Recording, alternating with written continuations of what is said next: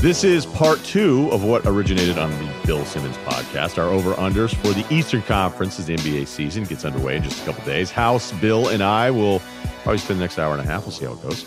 Before we do that, though, State Farm is our presenting sponsor. We're very happy to be involved with them because today's episode of the Ryen Russillo Show is brought to you by State Farm. If you're fumbling with insurance, State Farm agents are here to help because with over 19,000 agents, they're local to you and available to help whether you connect in person, by phone, or through the State Farm mobile app. Agents are here to help. So go with the one that has coverage and agents you can count on. State Farm. Talk to an agent today. Because Bill, and this is your this is your thing, so I appreciate you guys inviting me and then putting part two here. So you just take over. All right. I appreciate it, Ryen. So we taped we taped the West for my podcast. Now we're taping the East. It's we've been doing this over the course of the day on Thursday. Two things have happened NBA related. There's some breaking news.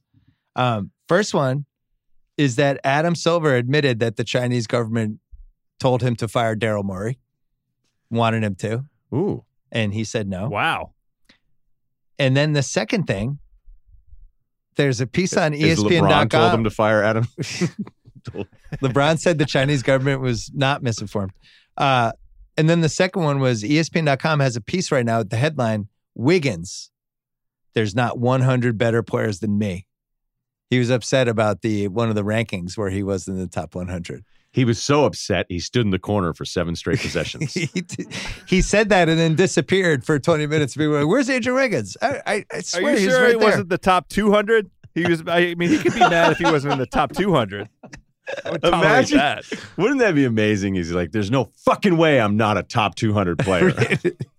Every team has 30, 30 teams. I'm one of the best seven. All right, so we did the West. We're doing the East. Might as well start with the Celtics. Go ahead, make your snarky joke. Are you, if it were, if the number were 66, over or under? I'll never live it down. It was actually kind of fun though. It's it's fun when you're wrong to be like just way wrong. Yeah, So- we've all you do this long enough. It's I mean, it's unbelievable. Like every Spec- few years, you'll have just an epic one where you're like, okay, Spectacularly wrong. yeah, It's right. great. And there's that Twitter feed now where they love to call the ones out. And it's like, all right, well, we're all saying stuff. We're all going to be wrong sometimes. I don't, I don't, it's going to happen. This I was really wrong. This okay, so it's 45. How over? uh, What number would it No. have had to have been for you to? No, it's 49 and a half. It's 49 and a half. yeah. What did Right? you send me? What is it, House? You're looking at Brooklyn. It's 49 and a half. Yeah. Uh, 49 and a half. Oh wow, They won 49 last year. They lost Kyrie Irving. They added Kemba Walker. It was a much easier Um, over for me when it was 45. Yeah. Uh, they are plus 350 to win the division. They that seems low, actually. seven to one to win the conference and plus 800 not to make the playoffs. There's a lot of uh, a lot of happy vibes coming from the Celtics team. Everybody loves Kemba Walker. I think he's in the running just from people I know at the team when they tell you like how great somebody is. I've never heard more gushing than this. They love KG. KG was still KG. He can be a little intimidating sometimes. Kemba Walker, it's like adding the all-time anti Kyrie kind of person to have around where he's just happy. He's signing stuff for the ball boys. He's learning everybody's name in the front office and the, you know, the assistants and the interns. And like, he's just one of those guys. And from where they were last year to this year, I don't know if that translates to wins, but the atmosphere is completely different. What do you think of them from a basketball standpoint? Because defensively, they're going to be worse without Horford. All those things may be right about Kemba, but it does feel like you're comparing the second boyfriend to the previous one, where you're like, he's awesome. He doesn't. He, he, he doesn't punch my father drunk at picnics and he doesn't steal from me. Yeah, we're really, this could be the one. Kyle's right here. Why are you talking about him? basketball wise, there's an argument made that well, wait a minute, Kyrie was a was a high usage but a lower usage player than even Kemba was. Now Kemba was high usage with Charlotte because they had no choice. I mean, that team was really bad. I mean, did you see their players? Yeah, that's what I'm saying. So will Kemba change, especially as a fourth quarter closing Like I'm just there's a part of me that goes, all right, I know everybody likes Kemba. Kemba seems to get it more than Kyrie does. We're in that honeymoon phase. He's a plus just by not being Kyrie, as I've already pointed out. It can't be a situation where it looks like the same thing we saw at the close of games where it's Jalen, it's Tatum, it's guys watching Kemba ISO and break things down. Now, I think Kemba had to do it because he had to, but that can't be the way the Celtics team plays because Can I blow your mind right now? Yeah. I think that I think they might be running through Gordon Hayward at crunch time. He's a terrific playmaker. I actually think Kemba yeah. is going to be used more off the ball than he's ever been in his career, which leads me to ask Joe House. I we haven't talked about this. I have no idea what you're thinking. My guess is that you like the over here.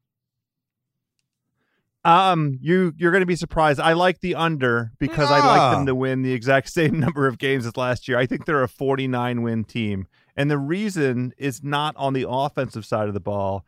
It's uh, the the double impact of not just Horford being gone, but also Baynes.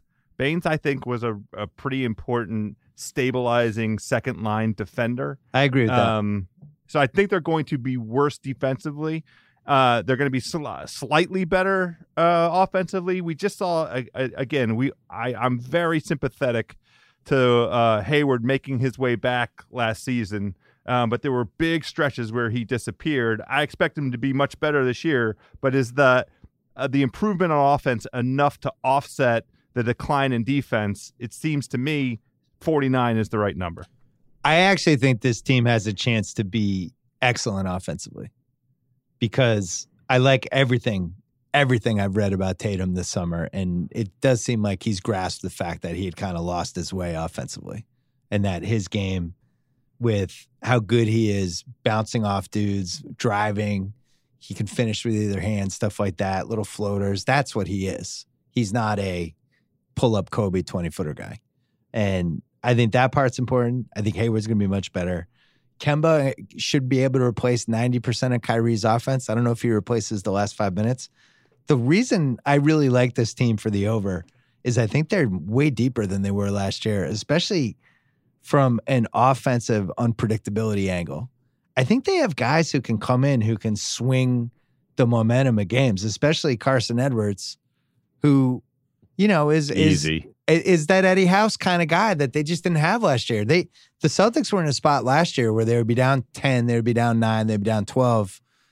And they just if Kyrie didn't get hot, the game was kind of over. This year they have like streaky guys, which I like. And I think Grant Williams is going to play. It's a more professional team and Brad Stevens. So I'm going over. I don't think it's a lock, but I like the over. I think they're in that 50 to 51 range. It feels like a really good number here at 49 and a half. It's a good and, over. And part of me wanted to go back to the Brad Stevens who outperformed every projection all the time as opposed to last year where it's as he's admitted the most disappointing season in his coaching career. So there's part of me that's like, hey, Hayward is likely they can't be worse than he was last year. And Tatum, who had some awful numbers. How about this number? He scored 0.63 points per possession on ISOs, the worst mark among 51 players with 100 plus isolation possessions. So basically, 0.63? 0.63 points. And not, we're almost a half a point every ISO oh possession of guys that actually were isolation players. Because he was no, the worst in the NBA. No free throws and long no. twos, basically. Right. Basically, right. all the stuff people are telling you don't do that anymore. He was doing yeah. all of it. It was really frustrating to watch. Now, Jalen I ended up respecting maybe as much as anyone on this team last year because through all the bullshit, I thought the way he finished the season, it became like, you know what, enough of this. I'm just going to use my my strength, my size, and just go for it. Like I'm not going to play inside of anything. I'm not going to wait around for anybody else. Smart, greatly improved. But everybody's in love with Kanter. To me, there's a reason why Kanter's on a bunch of teams, and it's tough to close games with him. So I'm going to go under mm. because I don't like their bigs, and I'm a, I'm still I'm assuming that Jalen is good. I'm assuming Tatum gets back. I'm assuming that Hayward is healthy. I'm assuming that Kemba's terrific. I, if they go over 49 and a half, I'm not going to be shocked here, but I don't want to have to make five different assumptions. So I'm going to go under. So, one last thing.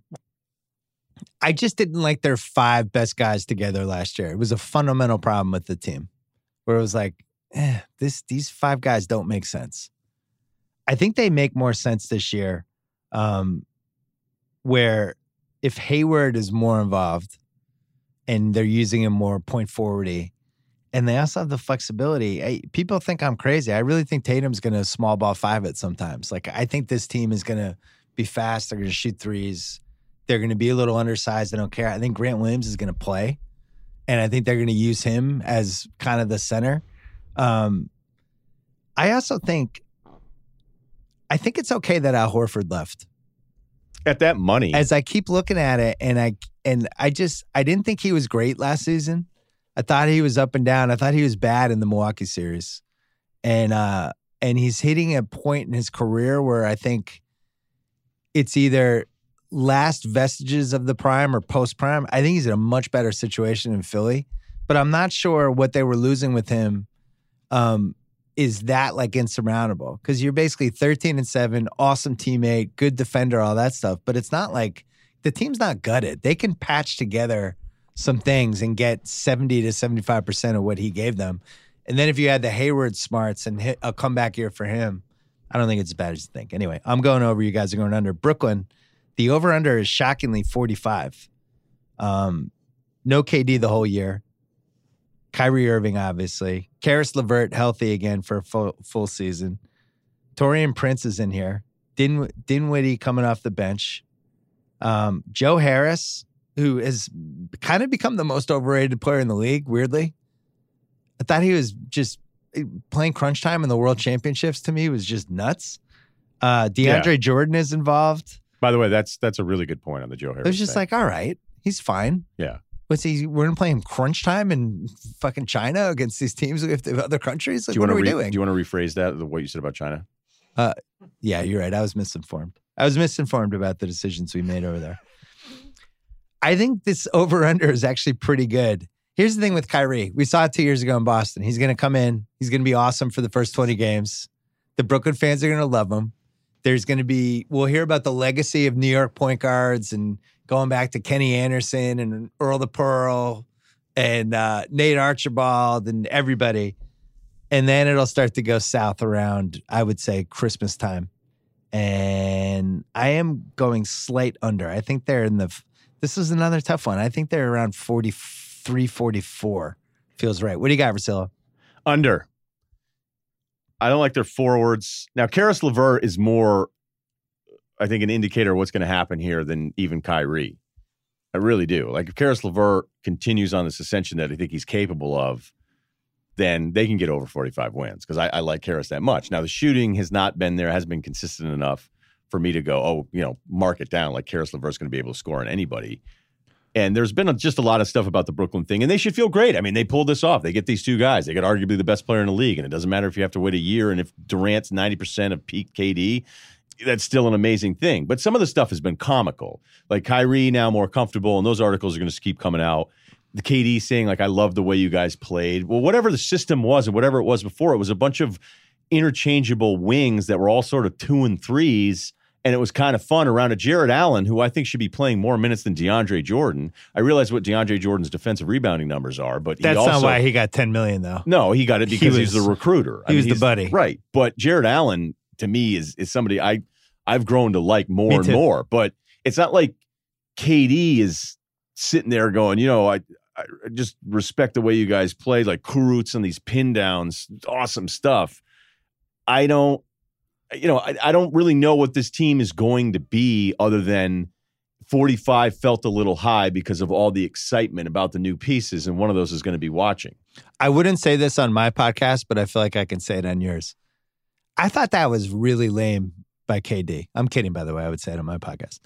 He played on the 2017 Warriors, which is on the short list of greatest teams of all time, and is certainly the best offensive team of all time. Whether whether they, if you're going to do the all time series, whether they could beat the 2001 Lakers and the 86 Celtics, I don't know, but they were the best offensive team of all time by any metric you want to do. And for him to say, the insinuation is, man, it's going to be nice to go to Brooklyn, finally be in the right offense. It's like, fuck you. You don't even What know you what. saying? And by the way, what offense are you talking about? Yeah, what are you talking about? You- whatever they you are the best offense of all time. What's going to be better than that? What are you doing? And whatever they ran is not what they're going to run once you get there. The Kenny Atkinson, let's develop these guys, and they've done an awesome job. Culture, it worked. All the there's not any knock on Brooklyn. What I'm saying is the version of Brooklyn that you're claiming to be in love with is not going to be the version that you're going to be a part of once you guys actually start playing. He, play, played with the but the best teammate and one of the best offensive players of all time, and then Klay. Three Who- of the best teammates Yeah. of all time. I Klay, granted, Klay averages 22 in the regular season in 2017. It dips to 15 in the playoffs. Doesn't say a fucking peep. And I, I just for KD to say that, I, I really has made that tough to defend. House, what's your take on all this? I'm do- I'm doing a tiny over for the Nets that uh, essentially um, derives from an institutional competence. Um, the Nets now have proven beyond a reasonable doubt to me that they have a clue as to what's going on. I think Kenny, the coach, is a damn good coach, uh, and I I like um, the the the the East is is so bad that you're asking for them to be four games above 500 and so many teams there's a lot of wins out there in the east. So that that's the entirety of the thesis for why a tiny over for the nets. They have eight guys. This is a nice stat uh, again from my homie matt moore. They had eight guys uh, who played over 500 minutes last season with a positive on-court net rating. Not one of those guys is on the team this year but uh, they're still they still have competence at a lot of uh, you know across the board at position wise. So I like them at, at at 46. So I'm taking a tiny over. Russillo, what uh how will Wilson Chandler's PD suspension impact this team, do you think? I think they'll rally around it You think so? because you know he's just. I could see them getting off to a really good good start, like in defiance of the NBA's drug Are we- policy. Are we sure the East is that bad? Yeah, Okay. I think yeah. it- oh, I oh think it's- God. it's worse now after prepping than I thought it was. Okay. Just wanted to make sure. Are wait a minute? Are you zagging? East sneaky No. deep? I- There's a couple East teams I think I liked a little more than I expected. I just had a hard time. I like, think it was worse last year. you know how we just did in the West? You go, hey, there's six locks, and then there's this group of four. After that, group of five, maybe. I got to like two locks in the East. Wow. The Pacers are a lock, and the Celtics are going to make the playoffs. But it just lock locks in the comparison of what those Western teams are at the top. The depth here is just, I don't know. Well, let's go to the Knicks. Let's go to the Knicks. Let's go to the Knicks. Over under is 28. There's been some action on the under. The over is now plus 110. You could bet over 28. You'd actually get positive money on it. They're 500 to 1 to win the division, 1,000 to 1 to win the title, plus 700 to make the playoffs. I forgot to mention Brooklyn is 12 to 1 to win the division and 12 to 1 to win the conference, which I've never seen before. I think that's a KD might come back. Be careful, can't make the conference odds too high in case he comes back in April and all of a sudden they're in the East Finals. But uh anyway, um the Knicks this is one of the most perplexing rosters I've ever seen in my life. I, I Can we I- just go back? Can we go back to I'm before so confused by it. just think of the headlines and the discussions that we had about this team. Like, okay, can you play Zion and KD together?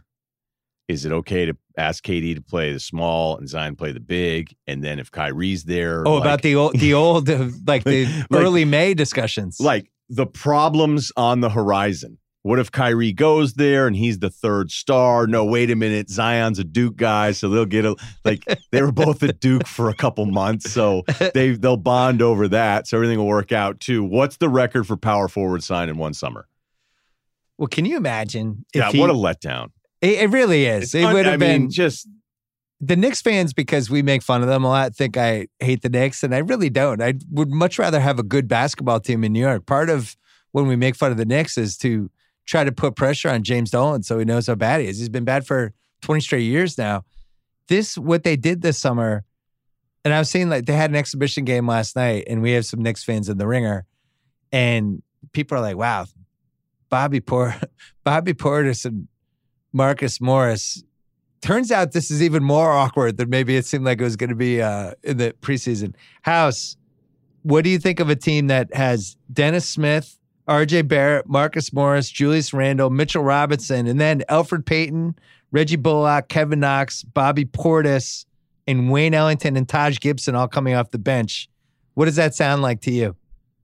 it feels like we're sitting down at a blackjack table in Las Vegas, and Bing the dealer walks over, and we our hopes of of of winning a single hand are immediately dashed. She looks at us. She's angry at us. She doesn't want us to be at the table because we are losers.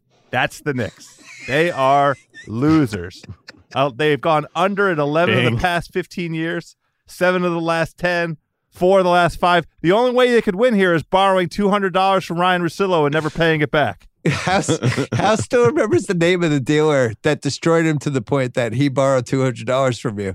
That's She how beat, bad it was. She beat all of us. And then like a couple guys stopped by and it's like, oh, we're going to sit at the table and see how it goes. Like, it's not going to be that exciting. Like, Bing- we're playing $50 hands. It's Bing not- was like Klay Thompson in the 2016 OKC game. She was just, oh, fall away corner three. she was like, another 21. she was like Tyson A when you six thought you card could 21. block him. like, no, you just, you can't actually even block the Tyson punches. You just have to time the dodging of it perfectly. I can't believe House remembered her name. House, you you Her continue name was to be Bing. incredible. I just I I didn't remember that. I was drunk though. Uh, we're all going under 28. we are. This team. Can Oh, God. Hey, yes. by the way, can I just throw this at you guys? Are people already off of Kevin Knox that quickly? I like Kevin Knox. I feel like no one talks about him anymore now. I, I listen. We talked about this ten times during the summer, but it's just amazing to me that they just didn't keep all the cap space, and then they could have just traded for Chris Paul for nothing, over paying all these dudes. And it's like now, but they just wanted short term. I mean, but for what? Nobody wants to go there. yeah, they, they, they had the best chance they've ever had this year. And DeAndre Jordan was on that team for the last two months of the season. As it turns out, obviously very close to KD and Kyrie because he signed there. And by the end of that season, they're not going. They're not going near the Knicks. They're a disaster. They're going to be a disaster until he sells the team. It is. It is a culture of fear. It's a culture of incompetence. The players who play there are miserable, and then they tell other players how miserable they are. This is the Knicks. would you what pay? do you think's going to happen? would you pay for an ep- it would be a series of survivor called owners season where it's snyder it's Oh, wow. dolan you know sarver Sarver. and you just put them all on an island. Tilman island Furtada. Fertitta. tilman would just start he'd be I, I would like his chances versus the other guys I think Tilman gets voted off in the first episode because they don't like how he kept telling everybody to shut up and listen. they would see him as a threat Yeah. but, But this guy's so aggro. what would be what would be like a snyder dolan face off event where you'd go i don't know who's gonna win it would be a very limp handshake. Both guys would be wearing black and they would seem like they got along and then they would be sabotaging each other on the side. Would be my guess. And probably somebody would eat the beans late at night but not tell the everybody else and people next morning be like, "Where are the beans?" one of those guys Yeah, like if House was on Survivor, anytime food disappeared, people would blame House, which would actually be a great move for the other people on Survivor. He's like, I'm gonna eat the rice. They'll, everyone will think House did it. Oh, he's talked about how hungry he was for three weeks. just House definitely stole the food. I'm just he'll be the fall guy. House, don't go on Survivor. You like to eat too much. It's funny. There was some buzz that this Knicks team was gonna go kind of late 90s ish, physical, old school, kind of Knicks team their fans remember so fondly. what everything exactly what you want to do in today's nba I think it's going to be the opposite. I think within a couple weeks, people are going to be like, why don't we just play Mitchell Robertson and, and Kevin Knox and Frankie Smokes and RJ Barrett? And why, why aren't we just building around those guys? Those are guys that are going to be here. Why, why are we like feeding Marcus Morris on an ISO in a 70 to 58? We're down against the Wizards. Like, what are we doing? What's the plan here? The Mitchell Robinson thing probably is more about like his block numbers are off the charts, but then you can dig into it a little bit more and be like, does that mean he's a great defensive player though? So He does do seem you like a good Right. stats bad team guy, but the Yeah. Knicks fans do like him. The No, they love they- him. Are They do have likable Yeah. young players. If and- RJ's good, what if RJ actually is the guy that we all thought was going to be ahead of Zion before the season started? What if RJ actually it was he was held down or held back because so much of it ran through Zion and that Duke didn't really get creative and that RJ in an open court. Like I wish RJ had a better point guard than a score first guy like Dennis Smith. You know, RJ may flourish a little bit more because they're going to let RJ kind of be more of a playmaker. I think I would argue that that's the worst possible person to put next to him.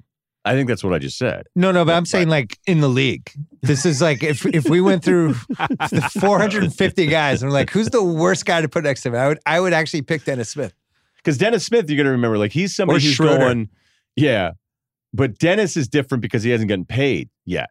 So I'm always really scared of a younger dude. And Dennis Smith, when he looks in the mirror, he sees superstar, which is great. I mean, it's great to have that confidence, but Yeah. he's thinking, okay, now look. I mean, all these forwards can think they're getting some fucking looks, but you know, yeah, and it like this RJ it, like, Barrett. right, Yeah, like, screw this guy. I'm I got to put up some numbers here. I got to get that kind of money in the second contract. Ryen, we both that- played basketball. House House was great at basketball. I played yesterday. Um, none of us would want to play with Dennis Smith. Like, ah, fuck. Yeah. Maybe if I had, if Dennis, you're on Dennis Smith's team halfway through the game, you're kind of making eye contact with the guys on the side. Hey, man, do you have five? Do you five? I'm going to pull up limp. Do you five? Do you have, you fake the sprained ankle? Oh, man. I feel bad for RJ Barrett. I really like him and I really believe in him. And I like Frankie Smokes. I thought he was impressive in the World Championships. Frankie and I like Kevin Knox. Frankie smokes stock. is- It feels too high after the international. I just think there's a place in the league for a defense. Um, I don't need the ball point guard. We've seen those guys succeed. They eventually find the right team, and we all go, "Oh yeah," you know. So anyway, uh, Knicks all under. We are way behind pace. The Toronto Raptors, the most interesting of the 30 over unders. I feel like it's 46. I think there's a 20 win swing with this 46. You could talk me into 56 wins for them. You could talk me into 36 because there's a chance they're sellers by December, January. I don't know. I like the over. I thought the stats when Kawhi didn't play last year were really compelling. I think there's going to be a little fuck you from this team where it's like we're the champs. Um, people are counting us out. How dare you? Siakam, there's a chance, you know, he he's not going to be Kawhi, but could he fill a lot of the same stuff that uh, Kawhi did? And there's an infrastructure, and they, you know, they have guys in contract years, which I've always liked. You know, you know, you're getting guys in awesome shape with something to prove. House, am I crazy? Over borderline lock for the Raptors, 46. No, no, I'm I'm right there with you. Uh, first of all, all they do is hit the over. They hit the over every year. They they've hit the over uh, the last eight years in a in a row. They have the the guts of a team that before Kawhi was like around a 50 win team. They still have that that guts, and then after Kawhi, they still that this mid 40s number is is very uh, accessible. I feel like the only thing that you would worry about is some kind of a hangover effect because uh, uh, Marcus Gasol did just win the gold medal. You know, he played a lot of basketball after the finals, even. Um, so you were, you know, him needing a breather, needing load management early in the season. But I, I like that. That I'm, I'm, I'm with you on over 46. I'm going under because there is there's three different paths here, right? One is the Kawhi left. We had a great record without him, although I think that record is inflated a little bit by the competition that they went up against and the times that Kawhi wasn't playing. And maybe they think, hey, everybody's doubting us. Let's go for it. Contract year. Okay, that I'm I'm willing to buy that. There's also a hey, we just won. Fuck this. you know, Right. where Gasol's like, whatever, dude.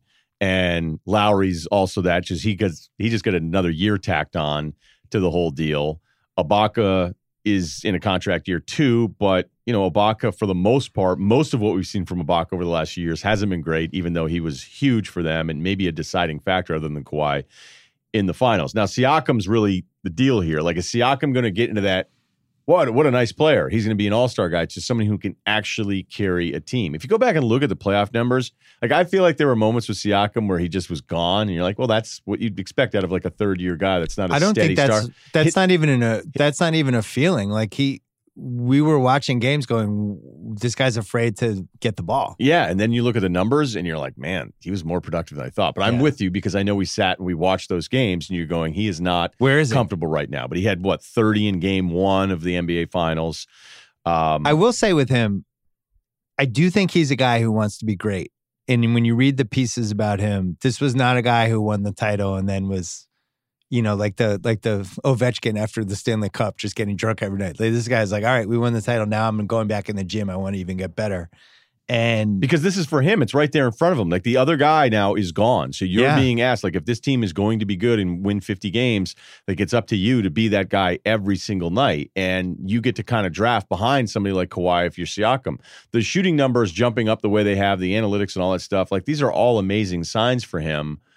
But it's going to take another, you know, few months of his fourth year before I'm ready to go, okay, this guy's going to make multiple all star teams and carry a franchise. And if he's able to do that, then they're good. I think the other option, the third option of this is um, Masai just saying, all right, let's just start trading off these pieces. my question is to where? Because I keep hearing that about, oh yeah, they'll trade Lowry, they'll trade this. It's like, all right, let's say Miami is really pushing for Kyle Lowry, and they have the Dragic expiring. Great, okay. So what else you putting in? Oh well, we also have this Plumlee expiring. Great. Oh cool, the salaries match. You throw in uh, two first round picks? No. No, of course not. We'll give you one. Okay, so now I'm losing um the heart of my team. Is he is he the best? I guess Kawhi is the best Toronto Raptor ever, but he's from a career standpoint. Lowry's probably the best Toronto Raptor ever. So now I'm gonna trade this guy. I have him under contract next year. The market might be even better for him this summer. Over Kenny Anderson? yeah, over Kenny Anderson. For Dragic and expiring and like the 16th pick in the draft. Why am I doing that? True, but because I can't answer that right now in the middle of I just don't October know- doesn't mean that something isn't going to happen at some point. And Masai is I think it's really hard to trade guys who are making $30 million a year. I think we underrate that. If you look at the salaries now, I'm in a salary cap league with my friend Chen, and we were deciding whether to keep Devin Booker or not. He made, I don't know, 25, 26. We looked it up and he wasn't even one of the top 30 salaries. He's making 27 million a year or whatever. There's so many guys now making 30 plus million.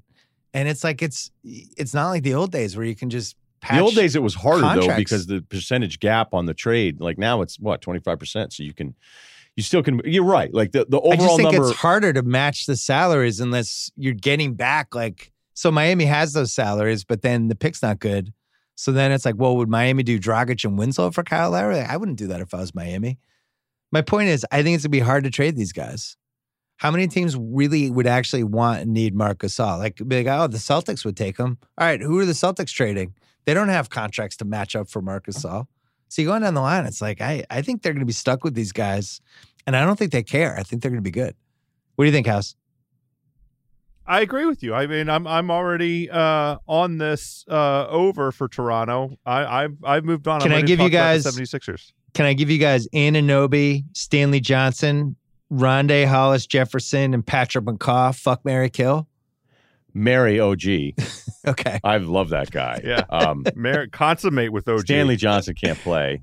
So I really is it wrong that I still believe in Stanley Johnson? Maybe That's we need just 'cause he another NBA drafted. support group. Yeah, I like his defense. I think he's good defensively. okay. I'm a fan. I mean, he was somebody who had the ball in his hands a lot. Like, Patrick that's what you McCaw. I mean, he showed the Warriors. Who won the title? Patrick McCaw. Yeah. All right, well, we'll take a break. We'll do Philly next. More with Bill in the house here in a second, but we want to let you know the Google Assistant is ready to help you get more done with just your voice in the car, at home, and everywhere you take your phone. Like when I'm at the gym and I can just say, hey, Google, play workout music. Sure, check out this workout music station on YouTube Music. A little help, hands free. Just say, hey, Google, to get started. This is going to be so much fun. Phillies over under is 54 and a half. They're minus 225 for the division, plus 200 for the conference, 8 to 1 to win the title. You guys sitting down? Oh, you're definitely I'm sitting down because I can see you. This is my lock of locks, the over. I am all in on this Philly team as a regular season team. I I really like this team. I like them defensively. I think they're going to be potentially awesome. This this Thybulle, I'm out of my mind. The highlights him. I'm so mad the Celtics didn't take him, but that's it. I'll get over it. Him, Richardson, Ben Simmons, who I think can be a really good defensive player when he wants to be. You had Horford, you have Embiid, you have the flexibility now of when Embiid rests, you can still play Horford at center. Um, it's a really weird team. It's it's so unconventional. The roster is unlike any other roster. I've I've you can go through all of them and be like, wow, there's no team like this team. I think they're gonna be a bitch to play. And I think Simmons is going to be better. I'm impressed by all the stuff he's done this summer. I don't believe he's going to be shooting threes. Embiid seems like he's actually in shape. And if you're just talking about what team in the league has the ceiling to go 10 wins higher than they're over, I think it's this team. Bad conference, depth, loaded with talent. Um, and I'm going way, way over. I can't believe that Matisse Thybulle is the first name that you mentioned when you talked about ju- the Sixers. he's you just, fresh you in my guys, mind. you KOC are freaking out about his fresh in my defense way too much. Love I think guy. the Celtics didn't take him because they watched him play on offense, and We don't. I don't need his offense. that's fine. Uh, this starting five is ridiculous. That Josh Richardson's the one everybody forgets when he may have been the most consistent best player in the Miami Heat. Miami So- wouldn't trade him for Jimmy Butler a year ago. Right. So even though Butler comes in and provides Miami with closing scoring that they didn't have last year, and there's part of me that thought in that game seven, just going back and watching it recently, how important Butler was to the psyche of this team. That's like, all Yeah. right, you guys want to screw around and not know where the hell you're supposed to stand. Give me the fucking ball. I'm Jimmy Butler. And that's how I see it. Like, By the way, that not good. Um, In my opinion, not necessarily good for what I would have wanted this season because this is ultimately an Embiid Simmons team. It is, but it was needed at the time. needed like you last could year. see it in the game where you're going, you know, you you can knock Jimmy Butler all you want, and he's giving you plenty of stuff to knock him for. But like that dude wanted the ball, and that's a real thing come playoff time. Now, I'm gonna throw a stat at you guys because this is insane and it needs to stop. And the fact that Brett Brown has allowed this to happen for as long as it's happened for an entire season is straight up embarrassing. Ben Simmons attempted 73 shots from outside the paint last season. 73. Okay, we know that. We know that Ben is a dribble driver. He gets an angle, gets downhill on you. He's impossible to deal with. And we know he doesn't shoot from the outside. But compare that with Embiid, who attempted 493 shots outside of the paint, and his effective field goal percentage, this is from NBA.com, was 41%. So Embiid, on his 493 shots outside of the paint, effective field goal percentage of 41%, ranked 210 among 218 players that qualified for that number. Okay? That's a fucking joke. Like you can't continue to be this on offense if you're the Sixers. That that when I read that, I'm like, is that what? And I was I kept going back to it.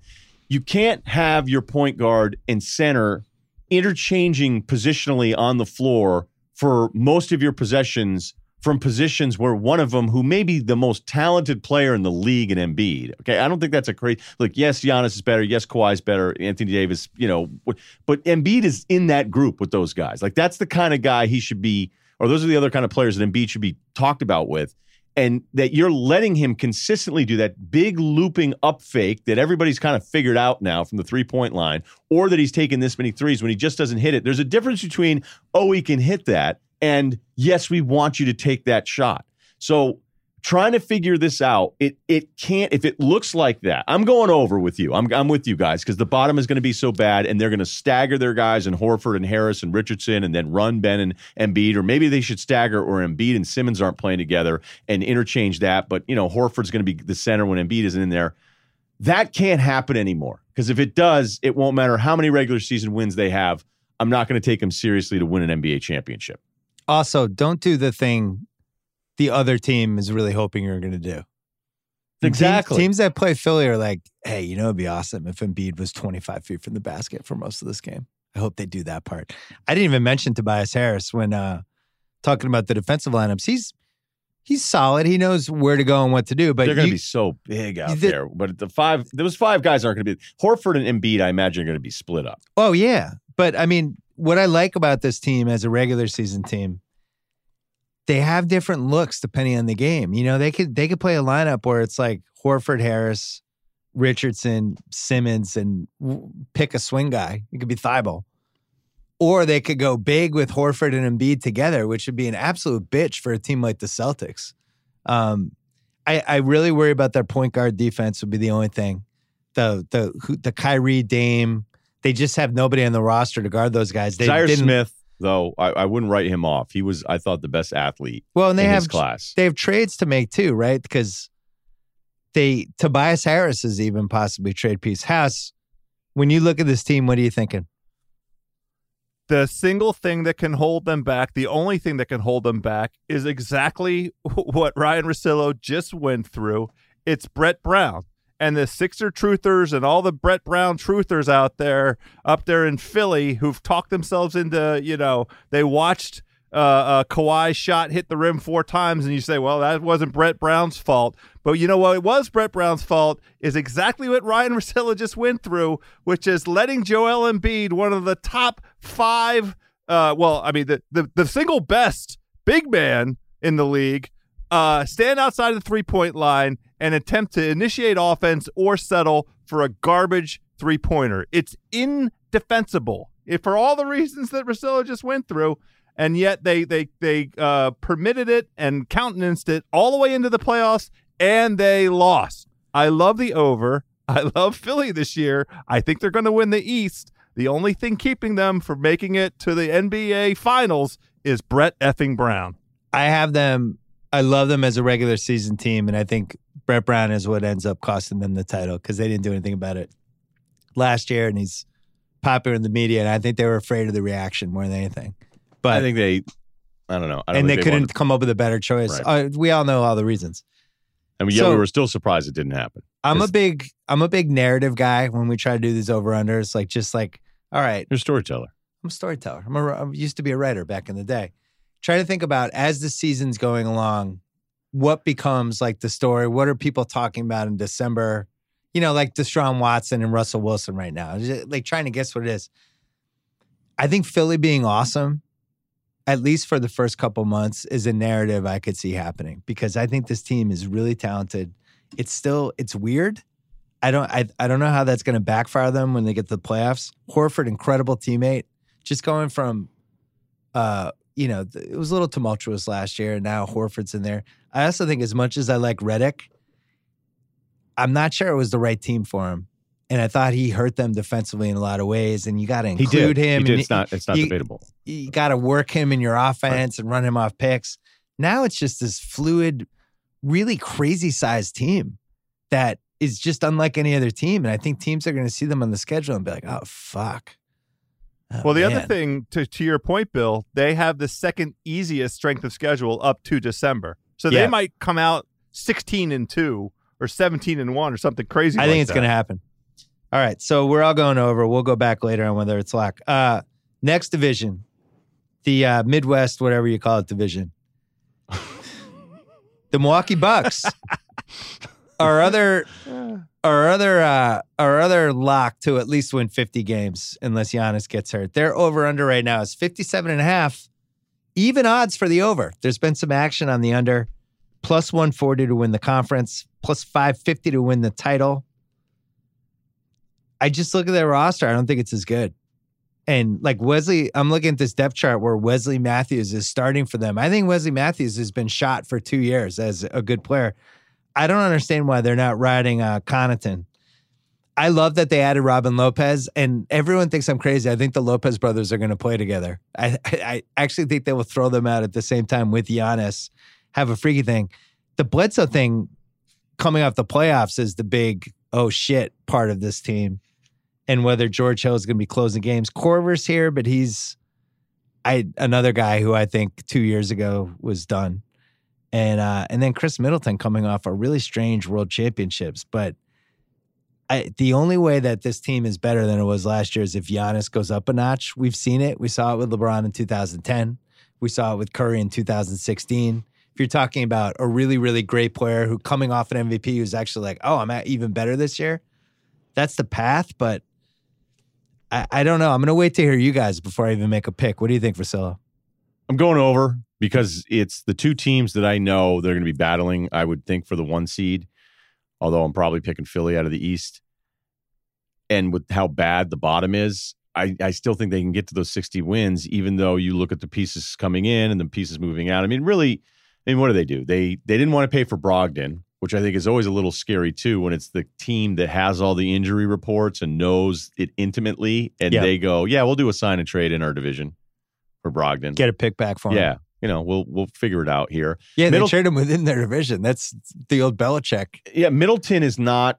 He's never. I don't care about the world games, but he's never going to be as impressive as you want him to be for the All Star selections and for the contract and all that stuff. And he'll have moments in playoff games where you can forget about him a little bit. But this is all system. This is Budenholzer getting them from the low end of three point, you know, conversion rates to one of the best in the league to jumping up what 16 wins from previously, like unlocking Giannis. So I think Giannis is so good that whatever else is going around, whatever decline in talent you could think is going to be happening out there, it just it actually makes everybody better. It, it's it's almost you know what it feels like is is an Eastern Conference version of the Houston Rockets. Like I think they the Bucks can plug and play Mm. as well as anybody else out there that maybe isn't the Rockets because of what Giannis does to teams. And when he's coming downhill and everybody's spread out, it's fucking over, man. So yeah, I look at them in Philly going, I know exactly who they are, and I'm not worried about it, and that's why I'd lean over on it. House. I'm doing a tiny under because 57 wins is still a great, great season. I think that Brogdon is a significant loss. I look at, at that Eric Bledsoe George Hill combination, and it does not make my insides feel great. And I also bumped into a stat um, on the Action Network. Uh, the uh, they they gave up the third most three point attempts last year, but teams they, they ended up with the uh, 22nd um, rate of successful threes. So they gave up a ton of threes, but teams didn't make them. There's going to be a regression effect there, and to me, that's like a a, a three game kind of. Uh, all we're at, all I'm asking for to hit for the under to hit is to go from 60 to 57. That's not a significant drop. Uh, it's a tiny under for me. Would they win last year? They, were over 60, right? No, 60 and 22. I'm going 60, slightly yeah. under. I I feel like 56 or 57 is where they land. And the reason I don't want to go over is I feel like even if Giannis sprains an ankle for two weeks, then Then it's I- over. Right. I don't love the talent on this team. I I'm not a huge Middleton guy. I think he made the Who all. is though? Who's a huge Middleton I guy? think he we had keep- a run where it was like this guy. Oh, this, you know who's good? Khris Middleton. It's like I don't. If the East was had better forwards, he doesn't make the All Star team last year. But I think that's Middleton. That's that's him. It's like, okay, yeah, we don't want to pay him this much. And he isn't really a guy. Like if you're paying somebody that much as a two, that means you think he could carry you as a one for a month. And that never feels like who he is. So that's whenever everybody keeps saying like they're underwhelmed, underwhelmed by Middleton, I'm like, what like haven't we figured out what the answer to this test is yet with him? This But is- unfortunately, he's the second best guy on this team. This this is more of a one man show than I think we want to admit. And I think last year there was real energy with them because it was new, new system. They're winning. Giannis is blossoming into MVP. But you know, if you have somebody great like Giannis, that's 52 wins if the rest of the team is mediocre, right? This team's a little better than mediocre. I don't know if they're a lot better than mediocre 2 through 12. I just it does seem I don't love it. revealing as we did these back to back, but as we go through the top eight for Philly and the top eight for That's Milwaukee, no contest. Yeah, you like how could anybody after we just did what we did go? Yeah, I think it's pretty close. so And- the, but that's that's the respect the for Giannis. case would be Giannis just going up. Is he can he be 15% better? okay. Can we bring that up real quick though? I I, think I everyone, actually think he could be. everyone listening right now, and Giannis is not anybody that I would ever want to doubt. Okay, but I think this is a lesson for life, and you should just do this around the office. If you get into something where your boss is saying to you, "It's been a bad quarter, Doug," and Doug. we need you to step up. I think Doug just goes Giannis defense and he says to his boss, he goes, you know what? I haven't even really scratched the surface on Doug yet. I'm about 60% of what I can be. So just hang in there. Because Giannis says I'm about 60% and everyone just goes with it. Like that, that's kind of one of the dumb media things. Like, Well, well, that- Giannis, what, what will he be like at 100? Could I just start telling people I'm at fucking 12%? This is 12%. I didn't know about the 60% part. Yo, Giannis said I'm at 60%. I'm at 60% of what I could be. And people just took it. I'm going to start introducing myself as Ryen 12% Russillo and just go, this is, I mean, the sky's the limit over here. Well, I remember guy. when we talked about you working for the ringer, you were like, look, man, I'm at 12% right now. I You got don't even know. 88% left to work with. And that's how I ended up here. Giannis last year shot 58%. He averaged 28 and 12 and a half. He had six assists a game, one and a half blocks. He got to the free throw line nine and a half times. Did you see I was closing out on three point attempts in the preseason? So b- better, so better is what, 30 and 13? 29 and 13? I don't, there's not, Three point shooting. you can get three point shooting That's right. better. That's the answer. hundred percent. Well, he shot 25.6% last year. But it looked better. It looked more comfortable. It looked like a part of what he wanted to do instead of, hey, I'm open. I never take threes. I'll just take this one. There was a comfort level to his three point attempts towards the end of the year last year, which I think is a huge sign. I don't love his supporting cast, so I'm going under. Let's do uh let's do the Indiana Pacers. We're way behind schedule now. Yeah, we are. No, this is, we can fly through some of these. Welcome to the over unders. This is how we do it. Yeah, this is how we do it. Montel. Forevers. I'm going I'm telling you what I'm doing right away with this. This is one of my locks. Over. Wow. Under. Oh, no way. Yeah. The way you looked, you looked so over. Yeah. Couldn't read you. 47 and a half under. I would also like to mention they're plus 625 not to make the playoffs. And I would like to put that into the uh, future basket. I don't get it with this Indiana team. Oladipo is out for at least two months. So he got hurt January 23rd, and it was a pretty significant injury. So It's a, like a rare injury. Yeah. And they've been awfully quiet about it. it's like the Mosquito Coast. He's going to miss at least two months. Yeah. When he comes back, we don't know if he's going to be Oladipo. He's going to have a totally different team that he hasn't played with. They have TJ Warren, who I really liked. I thought that was a very smart trade. He's never played in a meaningful game in his life. Malcolm Brogdon, who was in a situation where he was the third guy, third guard. Every time he came in, it was awesome. It was like, oh, cool. Malcolm Brogdon, oh, he's playing well. Now he's making $85 million over the next five years and has to run their offense. They have Sabonis and Myles Turner, who I don't think makes sense together. I'm surprised they haven't picked one. Well, Sabonis said, I've had it with this coming off the bench thing. I think he Yeah. only started five games last Yeah. year. So Let Sabonis cook. And then Aaron Holiday and Jeremy. Lamb. That's their top seven right now. TJ McConnell's on this team as well. I'm not seeing it. If you're telling me Depot is going to miss two months, I, I this to me is a 500 team. House, I'm uh, right there with you. I, I don't think that they're. I think they're going to be better than 500. By the way, I think there's enough talent, and because they're in the East, for them to like their their floor is like 42 or 43. I disagree. I, I think their floor is like 38. And I think every year in this season, we have an uh oh team where it's like, what happened to those guys? They're three and nine? well, Whoa. I, I am joining. I think this on- is the number one under. candidate for that. I, I am joining you on, on the under. I think that, that the Oladipo um, thing is is significant and prominent and an issue. And there, I don't love this point guard rotation of Brogdon and uh, Aaron Holiday and uh, who who's the other one? I McConnell. yeah, McConnell. Yes. I listen. That I one. really like Malcolm Brogdon. I think it hurts Milwaukee not to have him, but I also think he was in an awesome situation in Milwaukee. You know, he he's playing with the best player in the league, at least best regular season player in the league. He's one of those. If he has it, great. If he doesn't have it, we no can still win without yeah, you. Yeah. Now you're in a situation where it's like, hey, we're down three with five minutes left. Can you cook something up for us, Malcolm? I don't know if he's that kind of a guy.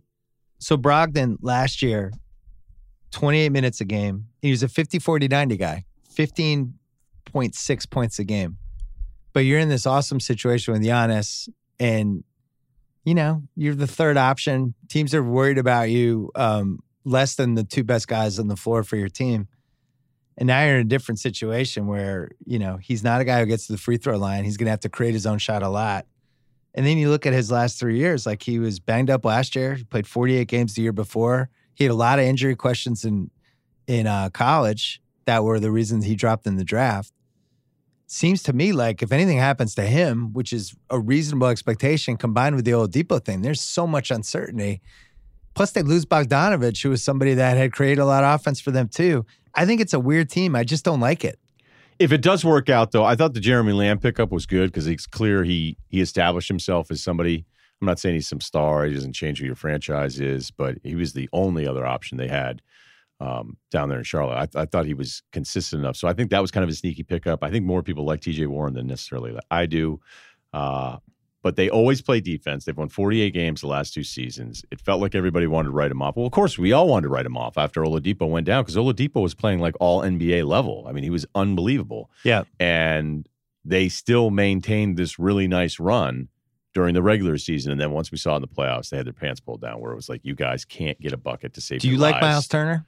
I went back and was kind of like, why am I off of him? Because in the beginning, it was like, wait, this guy's really talented, and he dropped more than he should have in the draft. And then two years ago, he had a dip where it looked like it was going the wrong way, but he did bounce back a little bit from it. But if you read any of the local stuff with the Pacers, it's just this lack of belief that he and Sabonis can play with each other, play, And it- and that's what they're going to try to do apparently. And that's another thing with this team is I think they're a major trade candidate. There's Sabonis and Jalen Brown has always been a rumored trade, but um, there's some flux with that. And then, you know, just from a defensive standpoint, if your perimeter guys are ba- for at least the first two months of the season are Brogdon, T.J. Warren, Jeremy Lamb, Aaron Holiday, I don't know. I, I don't like this team. So I'm going under 47 and a half. And I think plus 625 not to make the playoffs should be mentioned. House, you're under, right? I'm under. I'm All not right. going to touch And that. Marcelo's this under as thing, well. though. I'm You're not under, as- oh, you're, I'm I'm, a- sorry. You're I'm over s- or under? I'm a soft under. Okay. flaccid. Not not flaccid, but soft. uh I am I am a hard erect under on Detroit 37 and a half. Man, this team is weird. Have you did you look at that depth chart? I did, and I love them. House, Over. Reggie Jackson, Bruce Brown, Tony Snell, Blake Griffin, and Andre Drummond. That's your starting five. Derrick Rose, Luke Kennard, the lesser Morris, Markieff, and then a bunch There of is no lesser Morris. You that you think they're equal? They are uh, minus one fifty not to make the playoffs, which I think is bizarre. I think people just don't like the East, but man, I I like this team less than Chicago and uh and even Atlanta and definitely Orlando. And you go on down the line, it's like I I noticed you didn't mention Thon Maker or Sekou Doumbouya. did not mention either of them. No house under. No, I'm going over. Okay. Uh, they've gone over th- three of the past four years. They only need to win 38 games to hit the over. So 38 and uh, what is that? 44, 38 and yeah, 38 and 44. That's a shitty record in the East, uh, and they're a shitty team in the East, and that's a winner. So yeah, I, I like the over here. I like the over too. Okay, 500 team last year. When you look at what Blake did last season, he's gone from, oh my gosh, look at this guy in some of those peak Clippers years, top 10 player, flirting with top five, he was top five in 2015. MVP votes, playoff numbers good. Didn't love him in the playoffs though. Didn't love what I saw versus the numbers. He's hurt, the contract, all of this different stuff. And now Blake Griffin is is incredibly underrated. He is. His numbers, I can't believe that he took seven threes a game and hit 36%. This Blake Griffin. I agree he's underrated, but there's a caveat. He's had a lot of lot of lot of wear and tear, including last year when he got which hurt sucks again. because he finally was healthy and then right when it I happened, he, he wasn't. but I and- don't think he was healthy last year. I think he had learned how to play with a different kind of ceiling for his body, and then he ended up getting hurt anyway. To me, it's Yeah, like, he only played in two of the playoff games when they got swept by the Bucks. But, but he was played- hurt. He was hurt down the stretch. He was hurt down the stretch, but he, He- I think it's seventy something games. But Um, for I- him, you know, I think that was the best we're going to see of him going forward was last year. and I don't like Reggie Jackson because I don't like his decision making. So the numbers will tell you that he's he's better than I think he what is. What are your thoughts on Bruce Brown? I don't have many. Somehow he's starting. He's starting. he's on the depth chart, but Derrick Rose, at the very least, whatever you think of Derrick Rose, he proved that he can. He's back to you know he can get you some buckets. He's never going to be that guy. I mean, you know, that, I don't even I hate when people say that stuff and be like, you know, if right. you know, a guy's 38 and be like, well, he's not prime. And I'm like, no shit. Uh, I'm not saying that about Derrick Rose, but he's an asset now, at least at this point. Is that fair to say? So's I mean, so's Joe Johnson if we're gonna play that game. That's unfair. That's a fun game to It's a play. big three MVP. I like MVP. Joe Johnson. Big three MVP. Um I intensely There is a stat. dislike this roster. And it, what's funny is Stan Van Gundy has now on his second media job since he's kind of ruined this team's ceiling, and they're still paying for his sins. Like Luke Kennard, you just look at him, you're like, yeah, they took him over Donovan Mitchell. That's going to be his legacy as an NBA player. They could have had Donovan Mitchell. They took Luke Kennard. I always think that's unfair though when you do the drafting thing and you go back. I used to hate when people was- like, "Oh, he could have had Tony Parker." Like but it was everybody done when it happened. Luke, every year there's one workout guy and everybody starts jerking off because the guy hit, you know, 23s in a row in their workout. And it's like Donovan Mitchell was better in college than Luke Kennard. What are you doing? Uh, the Reggie Jackson signing, it just feels like that contract was 12 years. I don't know how it's not over yet. It's over this year, isn't it? I, I hope so. It feels like he's been on there forever. House, what were you going to say? What stat did you have? Just that when um, Reggie Jackson and Andre Drummond and, and Blake Griffin play together, that only happened 40 times last year. They are 22 and 18. So like that's the team. If they're if if Blake uh, can maintain that what you just described as his semi-permanent injured status, but play in say I don't know 68 games, and that threesome is able to play together, say like you know 65 games or even 60 games, and they're slightly above 500 in those games, then you get to 38 without too much uh, uh, stress. NBA history says this is right around the time it's going to start flipping for Blake Griffin. He's 30. We've seen this happen with with athletic forwards again and again. Their game changes. They learn to adapt. They've had a lot of injuries. And then it really starts to go on them. And I feel like that's going to happen this year. 37 and a half Pistons over lock. Under. Wow, You're going A lock, for that? out of Yeah, put me down as a lock. oh, wow. lock. I see. I think unbelievable. I think I think for I- Russillo, this is all about um, Blake's comedy and your respect for his ability to thrive in a second genre. and be invited to one of his parties. yeah. Yeah. Is Oh, it? I like that. Oh, this is a part of my the take Blake thing. party angle. No, it's not a part of my take. You're that. kind of in that group a little bit. I got invited to one of the parties though. Did you? Yeah, Blake's your guy. He's I- just I was protecting his speechless. relationships. I couldn't. House is the least I've ever talked my entire life. It's like when uh after the China thing, you know, when when Do you want me to do a LeBron Blake answer to this? No, it's like, you know, Blake's your guy, LeBron's your guy. You you went on TV after the LeBron China thing and you were like, "Look, I know what he said, but that wasn't what he meant." Right. If I were assigned to cover Blake, I'd be like, what you don't understand is that he has a family and he's got to make sure that he's able to like play wiffle ball. And, why aren't we looking at Daryl right. Morey's role in this? Right. Why didn't Daryl Morey tweet uh, domestic concerns? Why did he just go after China?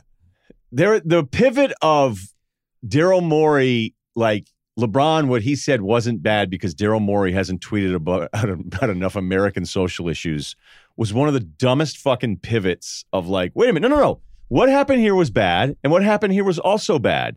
So now we don't get to go back and say because Daryl Morey wasn't tweeting about every police shooting that somehow LeBron made a good point when he talked. I don't know. We're, I think we're I think we're being too vague about this right now. It's just No, we're we're being the right amount of vague. The uh, the number of people that fell all over themselves to defend LeBron when he fucked up when he gave that press conference was embarrassing. right. It was embarrassing. It's like, how about this? He had no idea what he was going to say. He rambled for a minute. It was incoherent, and he had to do two tweets to clear it up. That's what actually happened. Right. You said that Daryl Morey, MIT grad, one of the five smartest people I've ever talked to in my entire life, Who has 15 years of Right. experience dealing with the Far East? right, with China specifically because of the Yao Ming deal and how long, what he's had that job since 06, that you're suggesting that Daryl Morey needs to be more educated on the topic because of your business interests. And that's fine. Like, honestly, I would respect LeBron more. he if he had said gone- financial as part Right. of his thing. Right, right. So I'm It was not, it hurt us financially? It's like, who cares about financially? it's okay in that moment to go, LeBron, I know what he's trying to do, but he did a bad job in the execution. And uh, you're right. Like you could tell, you always know when you're about to say something, you're like, am I ready for this? Yeah. And it sucks when you're not. And no one's asked me a question that's been anticipated. The answer has been anticipated as much as something like that with LeBron. But you could tell as he just started talking, he's like, shit, I don't know. I He's don't like, oh, I- God. But that's all we have to go on. Five right? people are filming me right now. And- Fuck. And really, the Morey But that- thing, the Morey thing house, and I'll, I'll let you go here, but it became this thing where it was like, how can we make this about players versus management too? And Yeah. you go, wait a minute. So he cost you money. He he put you. You weren't going to be fucking kidnapped. Okay, this wasn't going to be Taken Three, where Liam Neeson's over there being like, I've heard LeBron is in this hotel. You know, Right. like it's not. It's that wasn't going to happen. So when it when there was a chance to like pivot and blame management on the whole thing, you're like, no, no, no, no, no. Your statement sucked.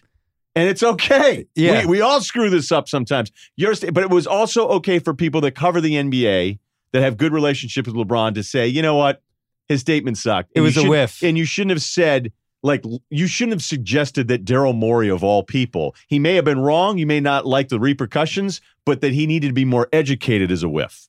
Yeah. And I think the other part of that is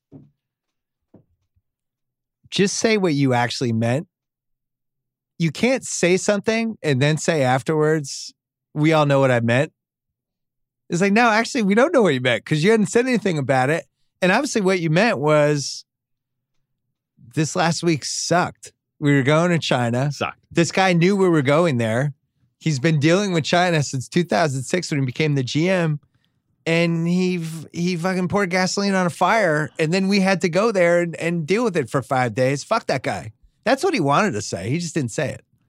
But when he went at Silver and That's said, what he should have said. Yeah, but if he had said that, I would have been like, yeah, he's kind of right. but but think like the All other of us would the have part where said he that. went at Silver and said, you know, if a player had sent out that tweet, you guys would have been all over him.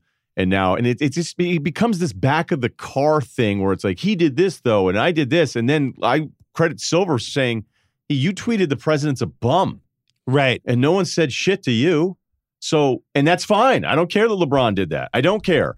Um, and I like that nothing happened to LeBron for it. But there's just everybody's just. I think that the richer and more famous and successful and all that stuff. I actually think the pettier you become, and everybody got real weird on this one, where it was like, no, I, I think everybody's kind of missing the point here. I I love when people do the um, I'm all for free speech, except for this situation. Yeah. It's it's like it's I just of don't your in or understand why LeBron. I, I still don't have an explanation for why he spoke. Why did he think that he had anything to add because he had to though. on this topic? because he had he's the face of the According NBA. to who? He's over there. No, he it just it would have been one of those things where this is what sucks for any of these guys is it's if he never says anything that he's getting crushed, but then he goes to say it, and then I felt like they did this thing where it's like you guys don't understand how tough it was to be over there and all this stuff and our families and it was dangerous and That's absolutely what he should right, have said, right. though. And he has a media strategist. He could have figured this out and be like, hey, just want to say about that China thing. Like, that was a really rough, intense week for us. And I support Daryl's ability to do free speech and say how he feels about a subject. But I kind of wish he didn't do it right before the entire NBA was in China.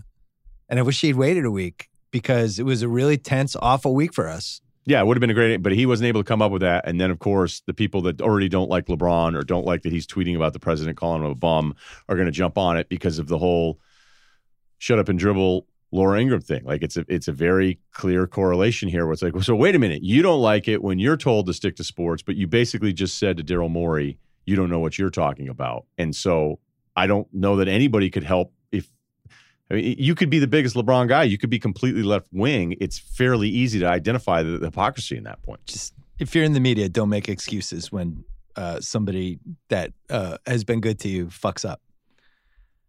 Let's go to Atlanta. Oh no, are we done with this conference? Oh, Cleveland, we didn't do. Can we do this quickly? 24 and a half. I don't know. They, they, they might be a 19 win team. They might If be Love a is good, 26 win team. If Love I- is I don't good, if. Garland is good, over. But they're, I mean, they're historically terrible last year. Um, one of the, The worst defense defensive was teams, really, maybe really ever. awful. So I am uh I'm going slight under. I don't feel good about it. House. Under.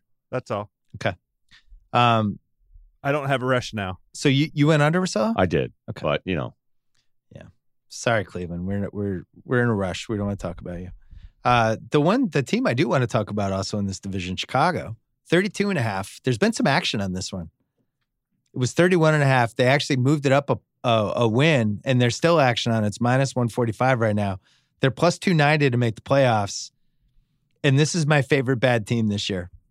I actually plan on watching them on uh, on League Pass a little bit. Zach LaVine, dark horse scoring title candidate in case something happens to Harden. Like there is a path where he could average like 28, 29 a game. Markkanen, Wendell Carter, I really enjoy. Otto Porter, veteran, knows what knows where to go, what to do. Tomas Satoransky, one of House's favorites. Thad Young, veteran, Is veteran your new word for not that good, but just on the team? knows where to go, what to do. And then Coby White, who I think is going to be good, and I've been excited about him. I also like Luke Kornet. I just listed eight guys I like. I think they're going to have a lot of scoring. House, if Satoransky, does he have the ability to be like a decent Malcolm Brogdon on the Bucks kind of guard for them, where there is actually a higher ceiling for this team than we think?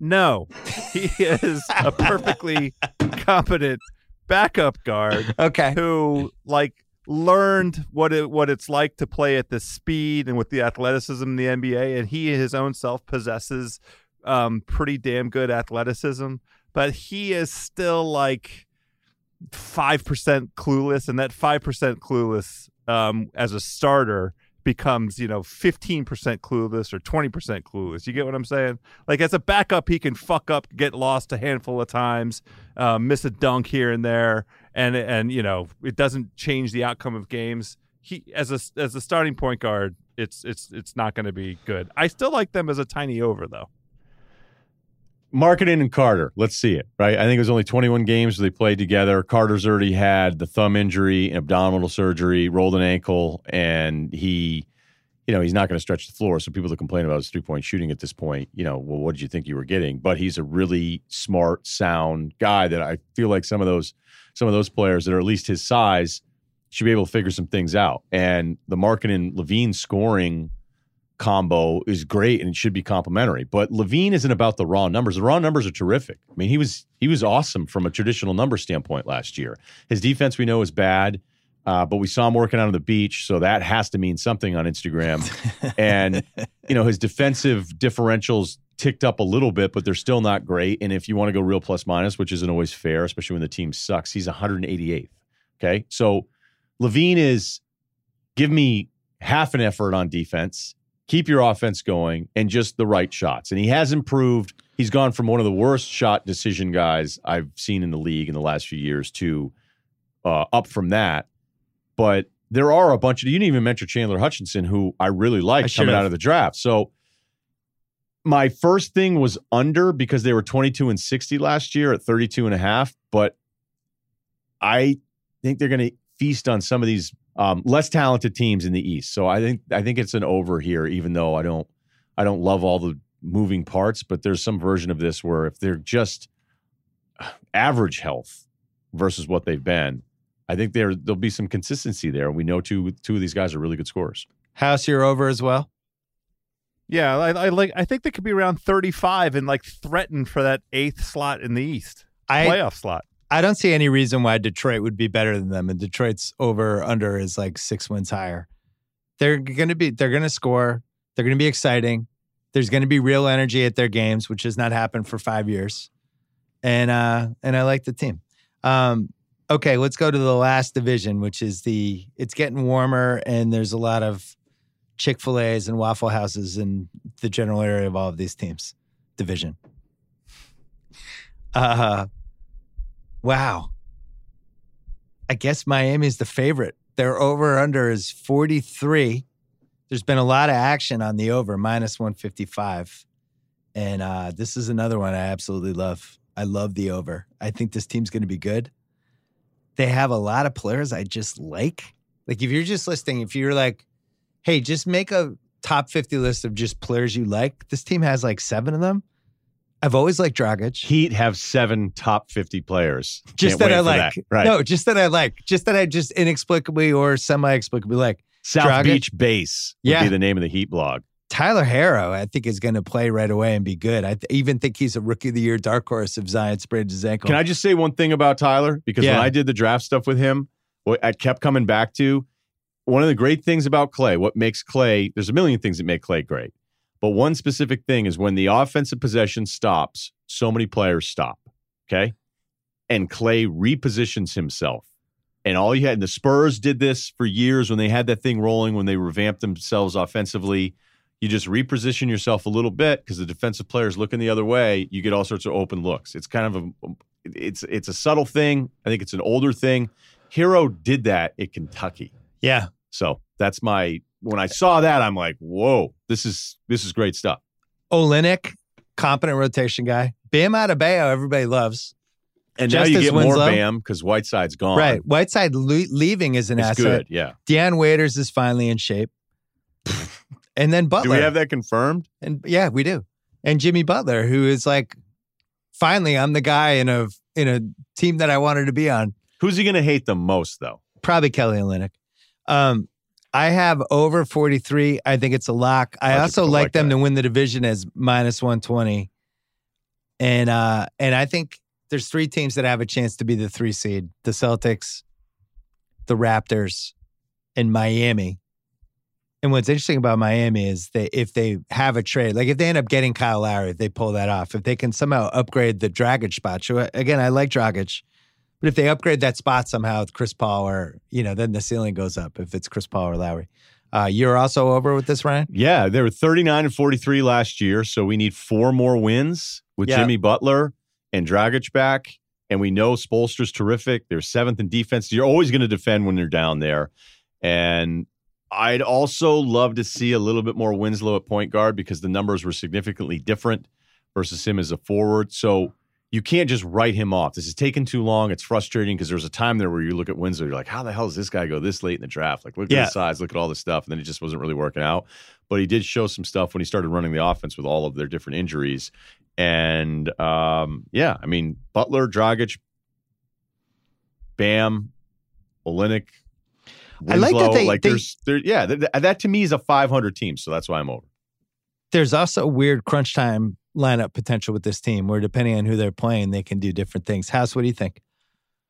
I'm joining you on the lock, Bill Simmons, because I also this 43 is just a very juicy number. We just went through a lot of uh, uh, examination of how competent they are and how deep they are at a lot of positions, and there's also, to me, an institutional sub- stability with the Heat. In fact, that was as, as the uh, last season ended, the biggest surprise to me was the Heat fading down the stretch and, and Charlotte uh, picking up steam. I, I think this Heat team ha- still has a move uh, left to make them competitive, and that's what makes that three seed idea um, not completely off the reservation, effing crazy. So I'm joining you on the lock because they only have to get to 44 wins in the East for this to be a winner. I'm on that lock with you, Bill Simmons. A lot of tradable contracts. Dragic and and uh Leonard, Meyers Leonard alone gets you to 30 million.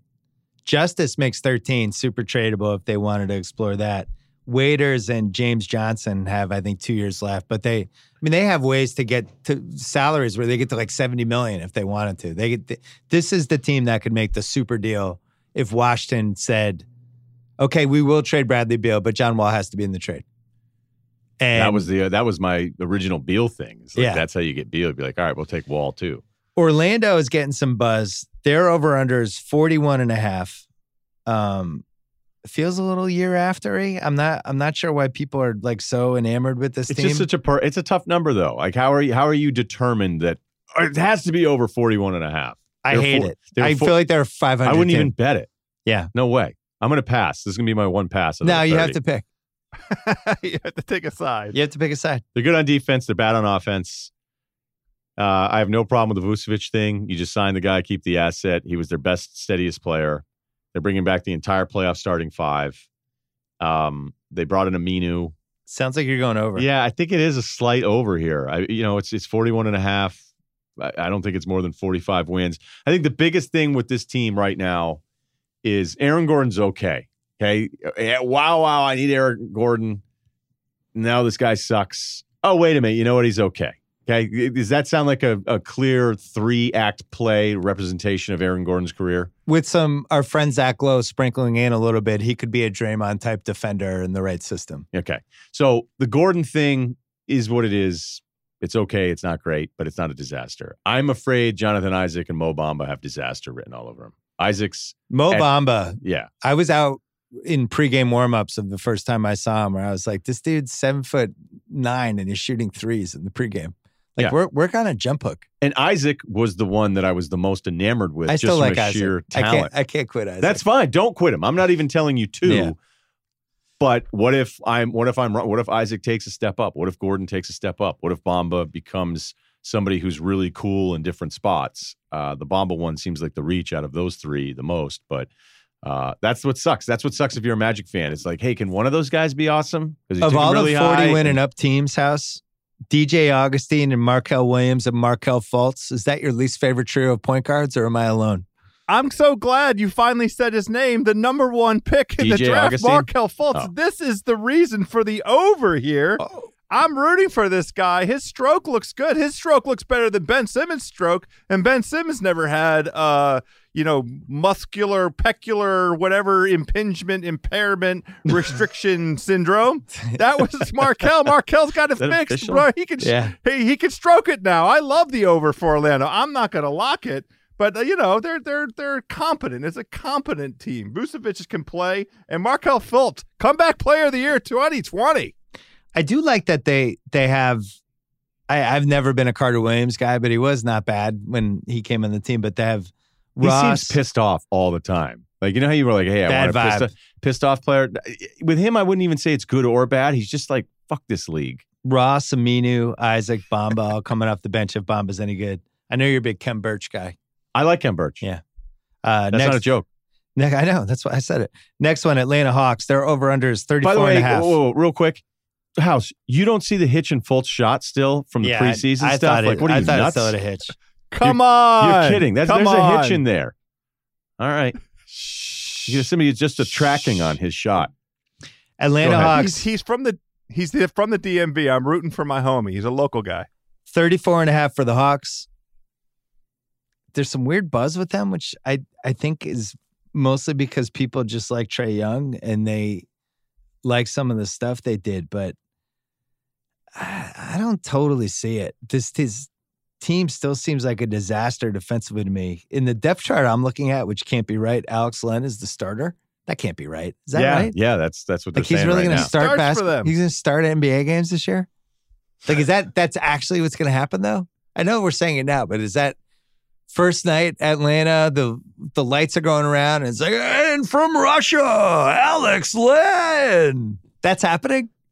That's what they're saying. Um, That's know what, what- the kids are saying. you know what I'm looking forward to is a 30 for 30 on Alex Lennon, and Dragan Bender. Where Well, they're no- just like, no, do it should be that 2013 draft would be a 30 for 30. I mean, that's like Anthony Bennett, Alex Yeah. Len. It's fucking. I did that draft. That when you look back at McCollum and Giannis are the two best players from the draft. They're no, 10 and 13. was in that. Oh, no, yeah. Oladipo. Yeah, those are the top three. Um, okay. I uh, I I'm going over. I don't feel good about it, but I just feel like you're not going to have a, a slew of teams that are like you know 32 wins and under. Um, at some point, there's a tipping point, and it feels like this team's going to try. Would be. I don't know yet. Actually, I'm going to wait for you guys. What do you have? Over or under? I- I'm going to be a beta male and just go with whatever you guys do. I had a really hard time with this because I think everybody likes it because you go, oh, well, they have Trae Young and they have Huerter, who's probably one of the most creative offensive players the game's Your ever guy. seen. Collins, who's actually the most important player on this group because if you look at them last year, When he played, when he plays, they're 24 and 37. So, Yeah. And I know well, what's so great about that. Well, they're 5 and 16 without him. Trae Young, whose first month he was 14, 3 and 8, traditional stats, 36% overall, 20% from three, four turnovers a game. His last month plus, he was really good again. But defensively, it's a disaster. There's there's no I don't know how you can frame it any other way that like Trey as as happy we should feel about like where that was in summer league. Where he was in summer league was like, oh my god, this guy can, can't even play in a league, and look how bad he is at the beginning of the season. And you go, you know what? He's arguably like he's making an argument for rookie of the year, even though I would have voted for him ahead of Doncic. But like that seemed impossible at the beginning of it. So all of Yeah. those are positives, but there are still two very clear things with Trae, and that is defensively, it's awful. And do the other teammates who are all going to be young now too, because they brought in two draft picks and Hunter and Reddish to go along. So it looks like on paper, like, oh, all these young guys, all complementary positionally. Everything's going to work out. Well, it doesn't always work out that way. I felt like there were times closing games where people got a little sick of Trae and his I'm taking this thing over. And is that the best for the development of everybody around it? Or is Trae just a young kid who had, you know, a, a nice year that was still him learning the game where he advances from that? Or is he one of those point guards that it's like, this actually sucks to play with this guy a little bit? I don't have the answer to any of those things. Or is So- he a good fantasy guy? Yeah, he is a good fantasy guy. He But I mean, is that. is that what he is? Because when I looked at some of those top 50 things, again, Trae Young being the 30th best player in the league already, that to me is insane. Do you I, like the Jabari Parker Trae Young defensive combo? I forgot Jabari was on the Hawks. Yeah. Did you? No, I'm looking at it No, right I now. Mean, up until no, like, I a remember couple, when they couple, signed him. I, I remember thinking, uh, couple weeks ago, I was like, oh, that's right. House, what do you got?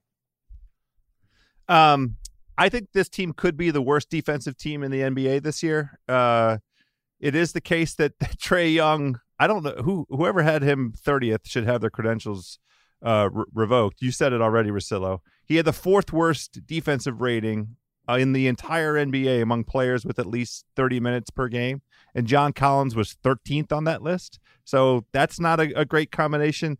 I love how young and energetic. I love the offensive identity of this team, but there this is this 34 and a half is is just smoke and mirrors. I mean, they're they're they're going to be lucky to crack 30 again. There there's they, they can't play defense. The guys that they bring in, you don't bring in Cam Reddish, DeAndre Hunter and think that they're going to learn defense from who? From from Evan Turner? Uh from Allen Crabbe? Like who, who, who are these guys going to learn defense from? How how's anybody All right, so we're all going to develop an, a defensive identity for this team? we're all going under then. Too much uncertainty, bad no, you just defensively. went. You just went to. I'm, I'm flipping. I I I, I beta mail. flipped. I beta mailed it. I uh defensively they're going to be so bad. I just I find, how does that team go 35 and 47 when everybody is going to be lighting them up? Unless, you know, one of the younger guys, you're like, whoa, wait a minute. it just seems like the over is just too high. I, I thought it was going to be like 30 or 31. Uh, let's go. Let's get the rest, the last two quickly. Charlotte is 24. If you want to bet the over, only even odds. Can I bet? Can I bet that someone will die from boredom during a home game is for the Hornets? It would be impossible to put together a less interesting starting five than you have. This is as bad as any group I can ever remember seeing to start a season. It's Rozier, Dwayne Bacon, who I did sneaky kind of love the way he played at the end of the year, but you never know. Batum, who's been mailing it in for years. Miles Bridges, who I love his personality. I love the thunderous dunks at Michigan State. I'm afraid he's not athletic enough to be a really successful NBA player. And Zeller, who's never healthy. That's your starting five. And it wasn't from a team that was trying to tank. What they have pulled off is actually impressive and how bad it is. Yeah, they're almost a tax team. Malik Monk, uh, Bismack Biyombo, Marvin Williams is still on this team. They're still paying Marvin Williams. Still playing Marvin Williams, veteran leadership. I did read one preview on the Hornets where it was like Biyombo was brought in to bring toughness and interior defense. Oh, really? That did not happen. House. Any chance for It's a- 25 it's a- wins? No, this is an under lock. I'm putting a lock on, on this one. Uh, it's it's it's a contest between they and Washington and Cleveland for the worst record in the NBA. Those are your three teams dueling it out for first position in this upcoming uh, 2020 June lottery. Um, Charlotte is abysmal. Then under 24 is a lock. It's a really bad team. I'm just going to read you some salaries.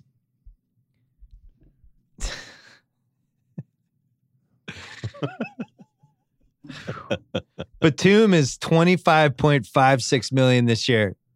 The good news is he has a player option for 27.1 next year. So that's happening. We'll have to see what the market. He may opt out because there's not as many free agents. I have good news and bad news about Michael Kidd Gilchrist. The good the the good news is his contract's up next year or this year.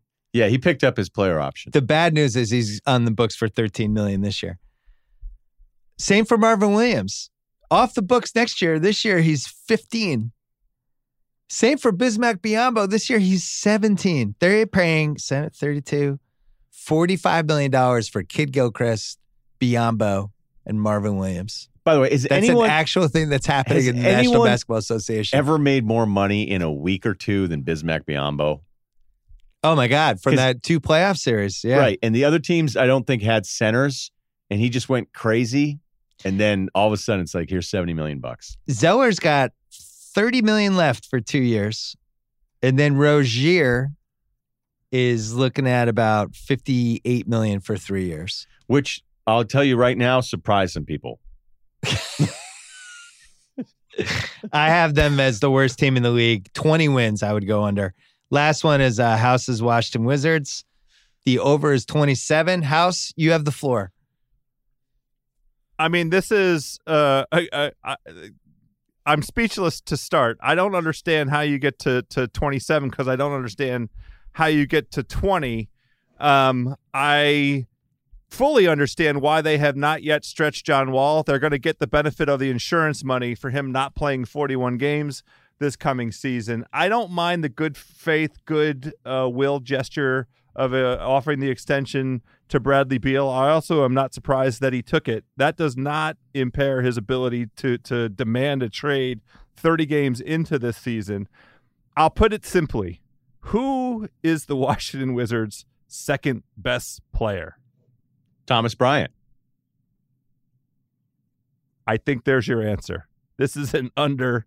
It's a large under, and it's a transition season here in Washington. I will enjoy going to an empty whatever bank is sponsoring the stadium now. I think it's Eagle Bank. I'll enjoy going to games half empty and watching the other teams come through I, here. I'm also going under. I imagine you are too, Russillo. Is there any part of you that's scared if Isaiah Thomas comes back There's a No. point guard controversy. where where and, and by the way, the Beal thing, they shouldn't want to trade him. He is young, He is an all-star. You usually want to get those players. I'm keeping him him. him accepting the two year extension on this instead of the three, that's fine. But you're absolutely right. It doesn't mean he wants to be there. He could just do the mellow thing where you go, and a lot of people do this in life. Hey, I'll get the money, I'll worry about the rest later. And maybe that's what Beal's doing here. But this team is uh you know, where where I look at it differently, like Charlotte, like Charlotte thought they were actually doing something. Washington made mistakes and also got incredibly unlucky too. But it's Smith, Beal, uh, Rui Hachimura, Thomas Bryant, Troy Brown. Good This- luck. This is not a great team. All right, so let's uh let's go through our picks and we'll do the locks. Boston Celtics 49 and a half. I'm going over mostly because I'm a homer. You guys are going slightly under. Brooklyn Nets. Russillo and I went under 45. House went over 45. Knicks, all three of us went under at 28. Sixers, over 45 and a half. All three of us went over. I am also putting my lock Wait, on it had to that. be 55, right? 54 and a half. 54 and a half. Right. Yeah. Yeah. Uh, anyone else locking that one down? I am. Okay. House? Let me see if I have any locks left. No, I don't think I, you do. I was using You're them up on these unders. I have two Might left, have been- right? Use them all up on the unders. Yeah. Uh, Toronto 46. I'm going over. So is House. Russillo went under. I was going to put that as a lock, but there are other locks I like more. So I'm unlocking that one. Chicago Bulls 32 and a half. All of us went over. The odds are minus 145, so not that favorable. Uh, Cleveland Cavaliers 24 and a half. All of us went under. Detroit Pistons 37 and a half. I went under. House and Russillo went over. Russillo said lock. He's Yeah. locking it in. Blake will be out week two. Indiana Pacers Detroit strong. 47 and a half. Did you you went slightly under? I did. Yeah. House went under. I went lock under 47 and a half. I think they are 47 wins or worse. Milwaukee Bucks 57 and a half. Russillo went slightly over. House and I went slightly under. None of us felt good about it. Atlanta Hawks 34 and a half. All of us are under. Charlotte Hornets 24. House and I are locking this down, right? Yeah, that's a lock for me. Lock under. And you're you're I'm just you're under. just I think I have one lock left that I want to save. Miami Heat 43. House and I both locked this one down too for the over. Russillo went over, but not lock. Three way lock. Three way lock. Three way lock. Boom. Miami Fade. Heat. Fade that. And then uh That Miami one might be my favorite Benvenido. one out of all 30. I love them. Orlando Magic Bienvenido 41 and a a half. Miami. Orlando 41 and a half. I went under. House and Russillo went over. And then the Washington Wizards 27. All of us went under. We're done. It took over three hours. Did it? Only one piss break. I never pissed. That's great about your not pissing. Yeah, I held it in. I You just- drank this giant water At your the whole time. age. Yeah. Um, nephew Kyle, I thought was a rock. Thought he was great. Thanks. I didn't feel like there was a lot of called him coughing a- or sneezing from you today. Yeah, I held it in. I only called him a once. Ah, there It was it at I the is. turned off beginning. my Nice. phone for three and a half hours. Oh man, just think of all the crazy stuff that's going to be in there. It's gonna be Um, awesome. Why don't you finish your podcast? That'll do it for part two of our NBA over unders with Bill Simmons. And big shout out to House out in DC. He'll be uh, LA bound here pretty soon, so we'll see him. Subscribe, rate, and review the Russillo podcast every Monday with Chris Long and the book club, which we were starting to expand into kind of an Oprah type thing, which probably just be a couple weeks away from doing that. Thanks.